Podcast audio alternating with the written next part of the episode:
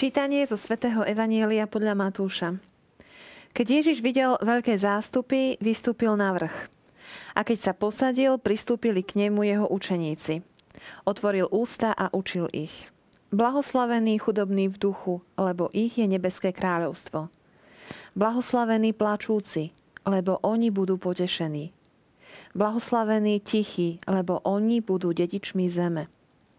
Blahoslavení lační a smední po spravodlivosti, lebo oni budú nasýtení. Blahoslavení milosrdní, lebo oni dosiahnu milosrdenstvo.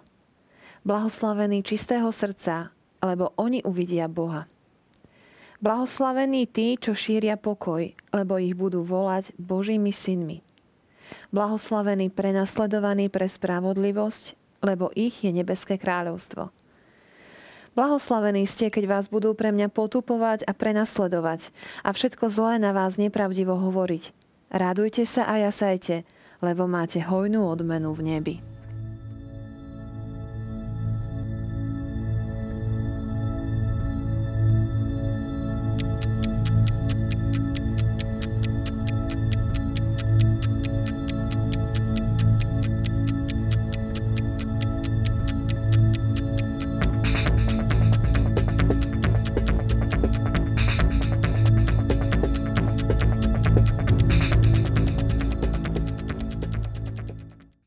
Drahí televízni diváci, dnes na Sviatok všetkých svetých čítame Ježišovú reč na vrchu. Je to jeho programová reč a keď chceme byť jeho učeníkmi a následovníkmi, tak by sme sa mali dobre započúvať do toho, čo nám hovorí. Teším sa, že na dnešnú nedelu, keď nám pripadol Sviatok všetkých svetých, e, tu máme opäť nášho milého hostia, otca Mariana Bublinca z Farnosti Brusno. Vítajte. Ďakujem pekne. Najskôr si vysvetlíme, prečo čítame práve tento úryvok na tento sviatok. Blahoslavenstva a všetkých svetých.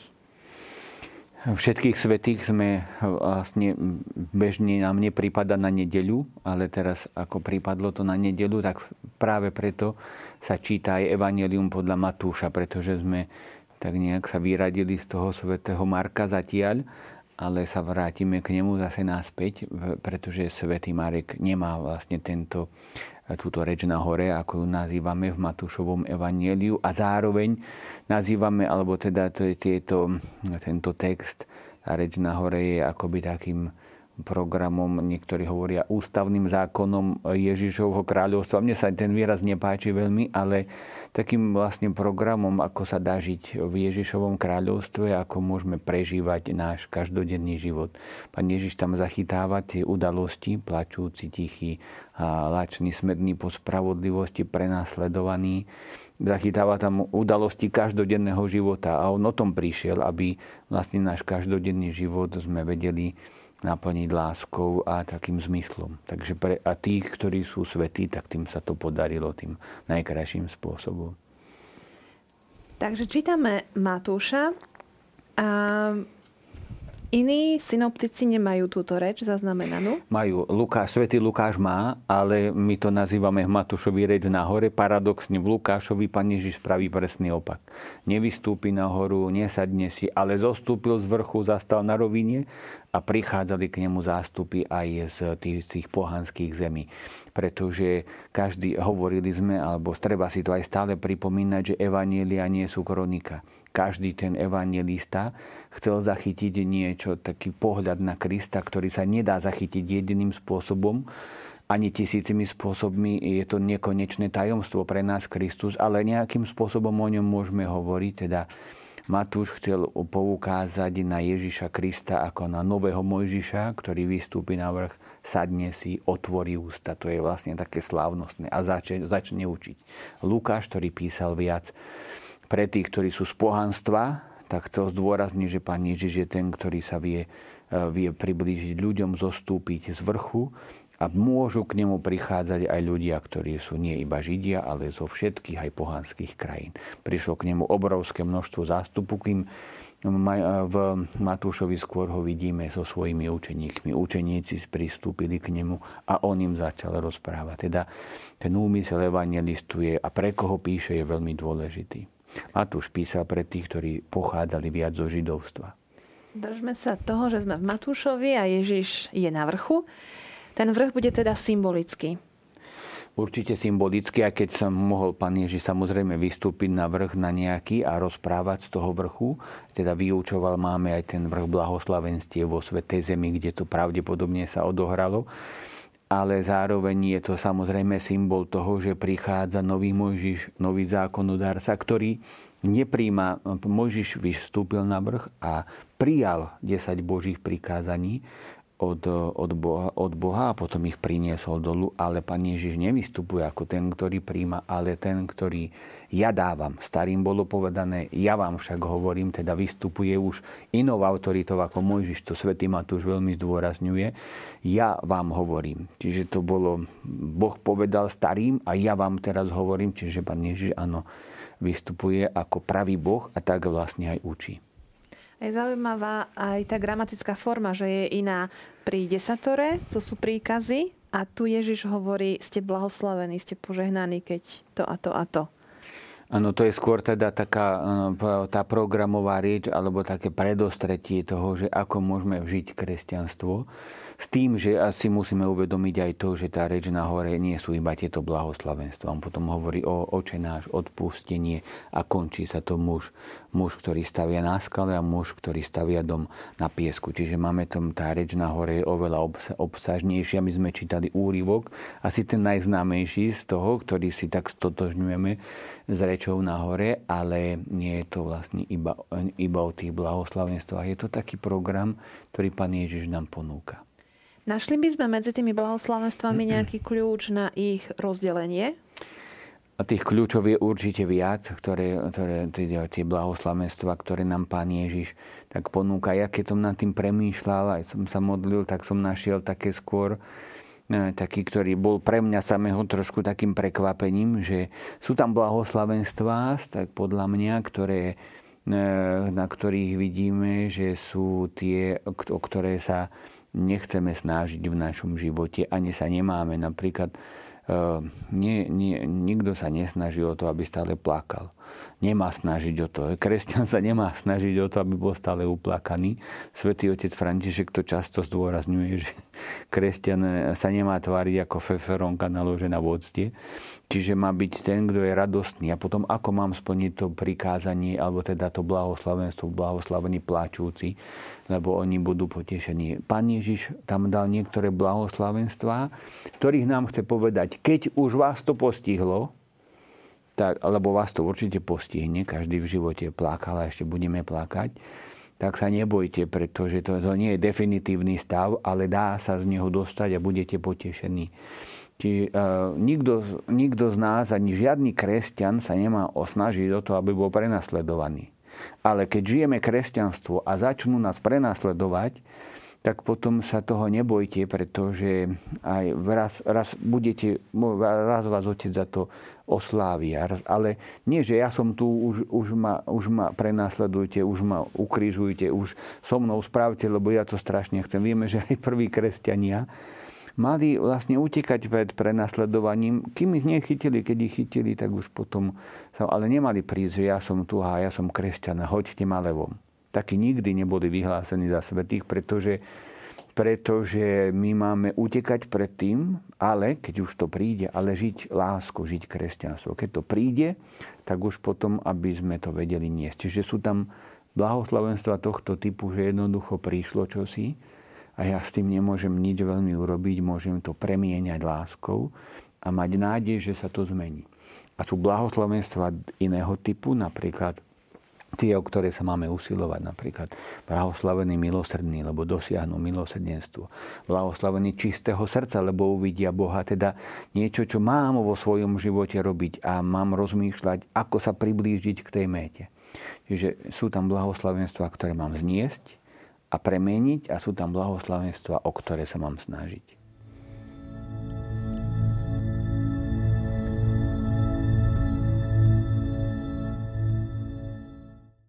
Priznám sa, že rozdelenie, ktoré ste uviedli, rozdelenie blahoslavenstiev bolo pre mňa niečím novým, veľmi zaujímavým a veľmi sa mi to páči. Ktoré z tých blahoslavenstiev, ktorých napríklad máme byť aktívni, sa vám tak najviac páči?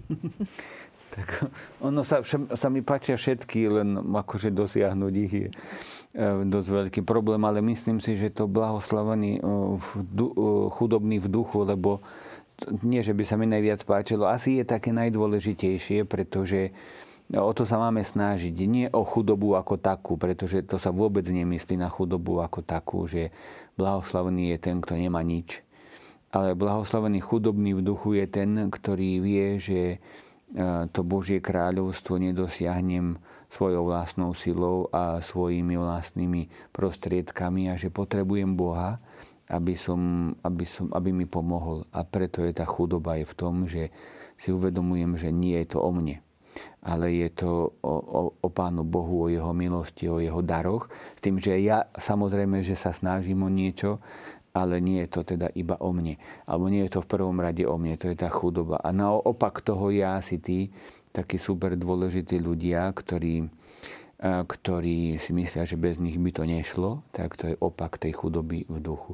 Jeden náš profesor v Ríme hovoril, že cintoríny sú našťastie plné nenahraditeľných ľudí. Teda tí nenahraditeľní, ktorí sú stále presvedčení, že bez mňa to nepôjde, a bez nich by to išlo možno, že oveľa ľahšie. To je tá taká, nazvem to pícha taká, alebo taká tá boha, tá, to bohatstvo, že ja čo si sám dokážem a tá chudoba v duchu je práve to, že Bože, robím čo môžem, ale aj tak viem, že bez Tvojej milosti nespravím nič. Takže to je, ich je nebeské kráľovstvo. Teda oni sú tí, ktorí sú práve, ktorí týmto spôsobom do neho tak môžu, môžu prísť. Tak toto je také veľmi pekné, aby sa človek usiloval o to, aby si nemyslel, že je dôležitý, alebo aby to tak neprežíval svoju vlastnú dôležitosť. Zase o Jánovi blahoslavenom, či už svetom Jánovi 23. sa hovorí, že si tak niekedy povedal, keď bol už pápež, že Janičko, neboj sa, nezáleží to všetko na tebe. Mm. Že tak ako sa dostať z toho takej tej super dôležitosti svojej vlastnej. Lebo niekedy to môže viesť k takému pocitu veľkého bremena. Áno, aj také aj, breme, aj to, že, že bremena aj obrovskej tej zodpovednosti, ktorú určite všetci máme, akože za to, čo sme dostali. Ale naozaj to záleží od nášho pána, od jeho milosti, od jeho milosrdenstva nakoniec a nie od nás samých. Akú analógiu v tomto texte nájdeme na dva poháre, ktoré máme na stolíku a ktoré sú tými symbolickými predmetmi? Tak jeden je prázdny, jeden je plný a to je asi mm, ten náš život by sa mal podľa týchto blahoslavenstiev tak skladať z takých dvoch možno nie že štýlov, ale takých dvoch spôsobov. Jeden spôsob je to, že v živote musíme veľa prijať veci, ktoré, to je ten prázdny pohár, ktorý je pripravený na prijatie. Sú veci, ktoré nemôžeme ovplyvniť, sú veci, ktoré prídu a nikto sa nás nikdy nespýta, či chcem mm, rakovinu alebo nejakú inú chorobu, jednoducho prie, musím ju prijať. Niekto sa ma nespýta, či už teraz, či môže zomrieť niekto blízky alebo nie nečakanou smrťou. A vtedy som pláčujúci, vtedy som ten, ktorý pláče, ktorému je ľúto, ktorému je ťažko. Ale nemá to byť môj životný štýl, že vtedy som dobrý kresťan, keď strašne veľa pláčem. To nie je životný štýl. A hoci sa nám mnoho razy zdá, že čím viac plačeme, tým viac sme nad všetkým, tým sme lepší kresťania. To toto je to nebezpečenstvo. Preto sme povedali, že no, to, čo je dôležité, je to, že Pán Ježiš toto nám nedáva ako métu, že buďte plačúci, buďte prenasledovaní, buďte eh, alebo hláční a smední po spravodlivosti. To nie sú méty, to sú veci, ktoré treba zniesť. A on nám hovorí, hm, gratulujem vám, ak to viete prijať a ak to viete premieňať, pretože raz budete potešení. Čiže to je ten prázdny pohár, ktorý nám hovorí veľa vecí v živote musím prijať bez toho, aby, som, aby sa ma niekto spýtal, či chcem, či nechcem. Jednoducho ani nie, že Pán Boh ich pošle, alebo Božia vôľa.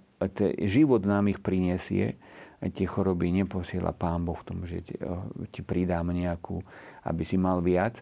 Ale jednoducho život prinesie a Pán nám hovorí v tej bolesti, v tom trápení som s tebou. V tej bolesti, v tom trápení e, budem ťa stále sprevádzať, podopieram ťa, dávam ti svoju milosť, aby si sa raz potešil a raz sa tešil definitívne u mňa, aby si sa raz mohol radovať a tešiť do smrti. Takisto blahoslavení ste, keď vás budú prenasledovať, všetko zlé na vás nepravdivo hovoriť. Nie teraz, ako sme hovorili, vyhľadávať, ale keď to príde, tak to vydržte z Bož, naplňte to láskou. To, čo Pán Ježiš spravil, to je taká to premenenie Pána Ježiša, premenenie kríža.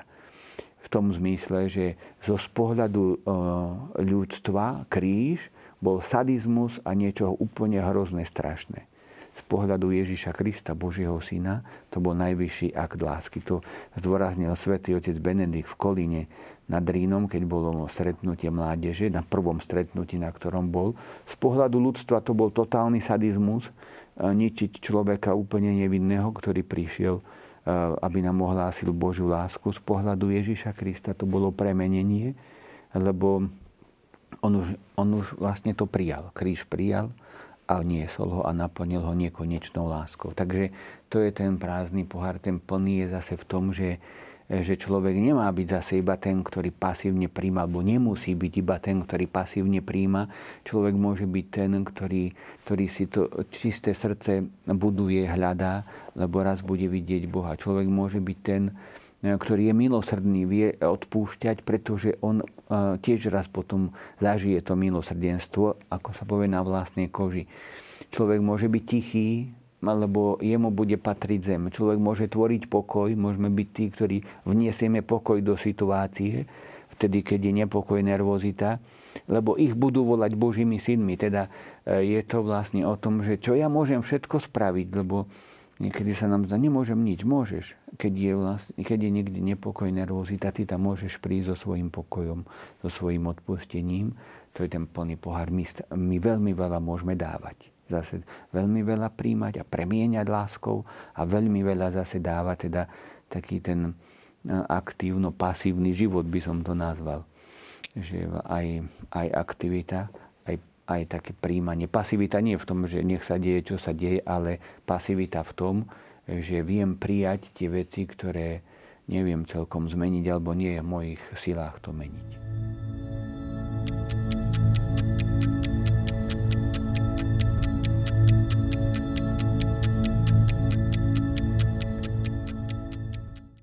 Keď čítame blahoslavenstva, tak sú spojené s tými prísľubmi plačúci budú potešení, tichí budú dedičmi zeme a tak ďalej. A mne napadá otázka, či táto odmena príde až po smrti, či ju máme čakať až v nebi, alebo je to odmena, ktorú môžeme čakať už za nášho pozemského života, keď žijeme tie blahoslavenstva. Niekedy robíme asi chybu my kresťania, že, že čakáme tú odmenu naozaj až v nebi, hoci tam je takým, tým veríme teda, že bude takým definitívnym spôsobom a samozrejme, že tam už nám to potom nik nevezme, tú, tú odmenu. A na druhej strane je to veľmi dôležité, že väčšnosť sa začína dnes. Vlastne my nemáme iný život, iba tento jeden a žijeme ho tu a žijeme ho potom po väčšnosti, ale už my žijeme teraz väčšnosť, už sa pre nás začala. Aj sme tí, ktorí si ju nejakým spôsobom pripravujeme, tú väčšnosť. Čiže nie je to len o tom, že na to upozorňuje aj druhý vatikánsky koncil Gaudium et Spes, pretože veľmi často sa nám kresťanom vyčíta, že vy ste tí, ktorí to tu máte otrpieť a ktorý ako teda v podstate viac menej vám je jedno, ako to pôjde na tejto zemi, lebo vy čakáte odmenu vo väčšnosti. Ale my aj Gaudium et Spes hovorí, ak chceš dosiahnuť odmenu vo väčšnosti, rob všetko preto, aby to na tejto zemi bolo krajšie, lepšie, aby to boli ľudia šťastnejší. Čiže tá odmena za väčšnosť prichádza preto, že si tento život žil tak, ako si ho čo najlepšie má, mohol prežiť a mal prežiť. Nakoniec to vidíme na svetcoch, o ktorých si aj pripomíname práve tento deň na všetkých svetých, že tam, kde tí svetí žili, tak oni nežili tak, že však volá, ako to vydržme a potom už prídete do neba. Matka Teresa, ona nepovedala tým chorým, volá, ako to vydržte. Zbierala, ošetrovala, liečila, krmila. Dombosko nepovedal tým svojim deťom, volá, ako to už len vydržte tým chlapcom, ktorí nemali rodičov, ale nie, spôsobom im to chcel nahradiť, čiže už tu ich potešoval a pripravoval ich samozrejme na život v nebi, ale potom aj on sám, aj tí svety nakoniec, keď to takto robíme, nakoniec to všetci cítime, že keď žijeme to evanelium a tú radosť sa snažíme rozdávať, alebo pre, prebojovávať ten smútok a ten plač, tak nakoniec tú radosť pocítime vo svojom srdci. Už tu, už tu nám môže byť veľmi dobre, aj keď stále je to s tým nebezpečenstvom, že samozrejme, že to ne, nejakým spôsobom sa čosi pokazí, nejakým spôsobom e, sa to stratí. Na druhej strane je veľmi, veľmi pekný text, čo sa týka tých pláčúcich. Myslím si, že je to iba apokalypse, ale aj v tretej, tretej eucharistickej modlitbe, keď sa modlíme za zomrelých, je tam taká vsúka, tak sa modlíme, že tam zotrieš každú slzu z našich očí. To znamená, že nie je šťastie a že a môžeme tak povedať, že aj v nebi môžeme plakať, ale to nie je to najväčšie šťastie, že človek neplače. Najväčšie šťastie je to, že nám má kto utrieť slzu z očí. A to môžeme aj tu zažiť a zažívame to aj vo väčšnosti. Čiže to je taký veľmi, mne sa to tak veľmi páči, ten text. Nakoniec nám hovoria psychológovia, že keď deti začnú, napríklad adoptované deti začnú plakať, nie ako od zúrivosti, ale napríklad od žialu, že to je taký prvý krok, že už vedia, že už niekomu patria, že majú pred kým plakať. Takže ono to je také veľmi relatívne plakať, neplakať. Ten, kto nevie plakať, No tak to je celkom smutný život. Keď nevie, Svetý otec František to stále zdôrazňuje, že nebojme sa slz, nebojme sa plakať, nebojme sa vyjadriť to, čo je v nás. Tak ono to je také, naozaj nečakajme na to, že raz po smrti to bude a tam to bude v definitívnej forme, ale teraz to môžeme prežívať v tom, v tom takých semienkach. Blahoslovení tichí, lebo oni budú dedičmi zeme, ako sa spája tichosť a zdedenie zeme? Tak eh, dedičstvo je v prvom rade niečo, čo som si nezaslúžil. Hej, že dedičstvo je niečo, čo mi našetrili napríklad rodičia, potom mi to dali za, napríklad závetom alebo prepísali na mňa. Čiže dedičstvo nie je niečo, čo som si ja vydobil. Dedičstvo je niečo, čo som dostal nezaslúženým spôsobom. Tie rodičia mi to Napríklad, keď mi to dali, tak eh, mi to dali naozaj z milosti, z lásky, ale nie preto, že ty si to zaslúžiš, to dedičstvo. Čiže a tá tichosť eh, sa teraz tiež nemyslí, že, že nebudeme rozprávať, alebo to, ale tá tichosť je, tá, tá, tá učte sa odo mňa, lebo som tichý a pokorný srdcom. Teda tá tichosť je práve v takej, takej tej zdravej nenápadnosti alebo v tom zdravom prežívaní, toho, že som tam, kde som potrebný, ale nepchám sa kde si, kde, kde ma netreba. Čiže vlastne taká tá, taký ten zdravý, taký pekný životný štýl, že, ktorý myslím, že mal František, svätý František Saleský, mal takú zásadu nič nežiadať, nič neodmietať. V tom zmysle, že keď že neženiem sa za divmi pre mňa nedosiahnutelnými, ako sa hovorí v žalme, ale zase, keď niekde ako človek môže tak pomôcť, poslúžiť, tak prečo by som to, prečo by som to nespravil? Na taký príklad iba dám, že raz sme tak sedeli okolo ohňa, tak akože viacerí, a teraz viacero tam bolo takých, čo vedeli na gitare hrať. Nikto nebol genius. Ale vždy, keď niekto mal zobrať tú gitaru a, za, a zahrať, tak a ja to neviem tak, ja to tak neviem. To je taká falošná pokora, taká falošná tichosť. No, tak budeme všetci ticho, lebo nikto z nás nie je dokonalý. Tak niekto to potom zobral, aj keď nebol vôbec dokonalý a rozbehlo sa aj zábava, aj rozhovor, aj všetko. Čiže nie tá falošná tichosť, ale ten, ktorý vtedy zahral, zaspieval, tak to bol ten pravý tichý. Lebo asi ma tu zaraz treba, tak to spravím. Čiže tá tichosť, ktorá potom nám pomáha, aby sme veľmi veľa mohli tak v tom svojom živote aj spraviť, aj dosiahnuť tým správnym spôsobom. A ešte jedno blahoslavenstvo, ktoré sa mne tak veľmi páči, je blahoslavený čistého srdca, lebo oni uvidia Boha. Asi sa to nemyslí iba na tú morálnu čistotu, hoci je samozrejme, že ona je asi takým predpokladom toho, toho takého pekného pohľadu na svet. Nakoniec to vidieť v očiach ľudí, ktorí o tú čistotu bojujú, aj o tú morálnu čistotu bojujú, aj zápasia. Tak vidieť to v očiach ľudí, že je to tak, ako takisto vidieť v očiach ľudí, ktorým to je všetko jedno že sa nevedia tak pozrieť na svet. Ale to čistého srdca znamená aj to, že ja nebudem pripisovať napríklad úmysly.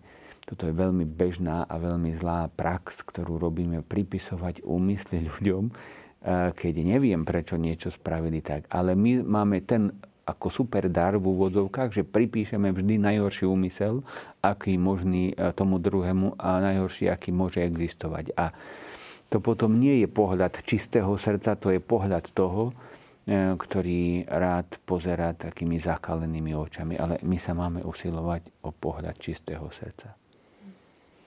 Chcem sa vám srdečne poďakovať, otec Marian, za toto vysvetlenie tých našich blahoslavenstiev, aj za, aj za nové pohľady, ktoré ste dali nám aj televíznym divákom. Ďakujem, že ste prijali pozvanie. Ďakujem aj ja za pozvanie. Drahí priatelia, teším sa na vás opäť o týždeň. Dovidenia.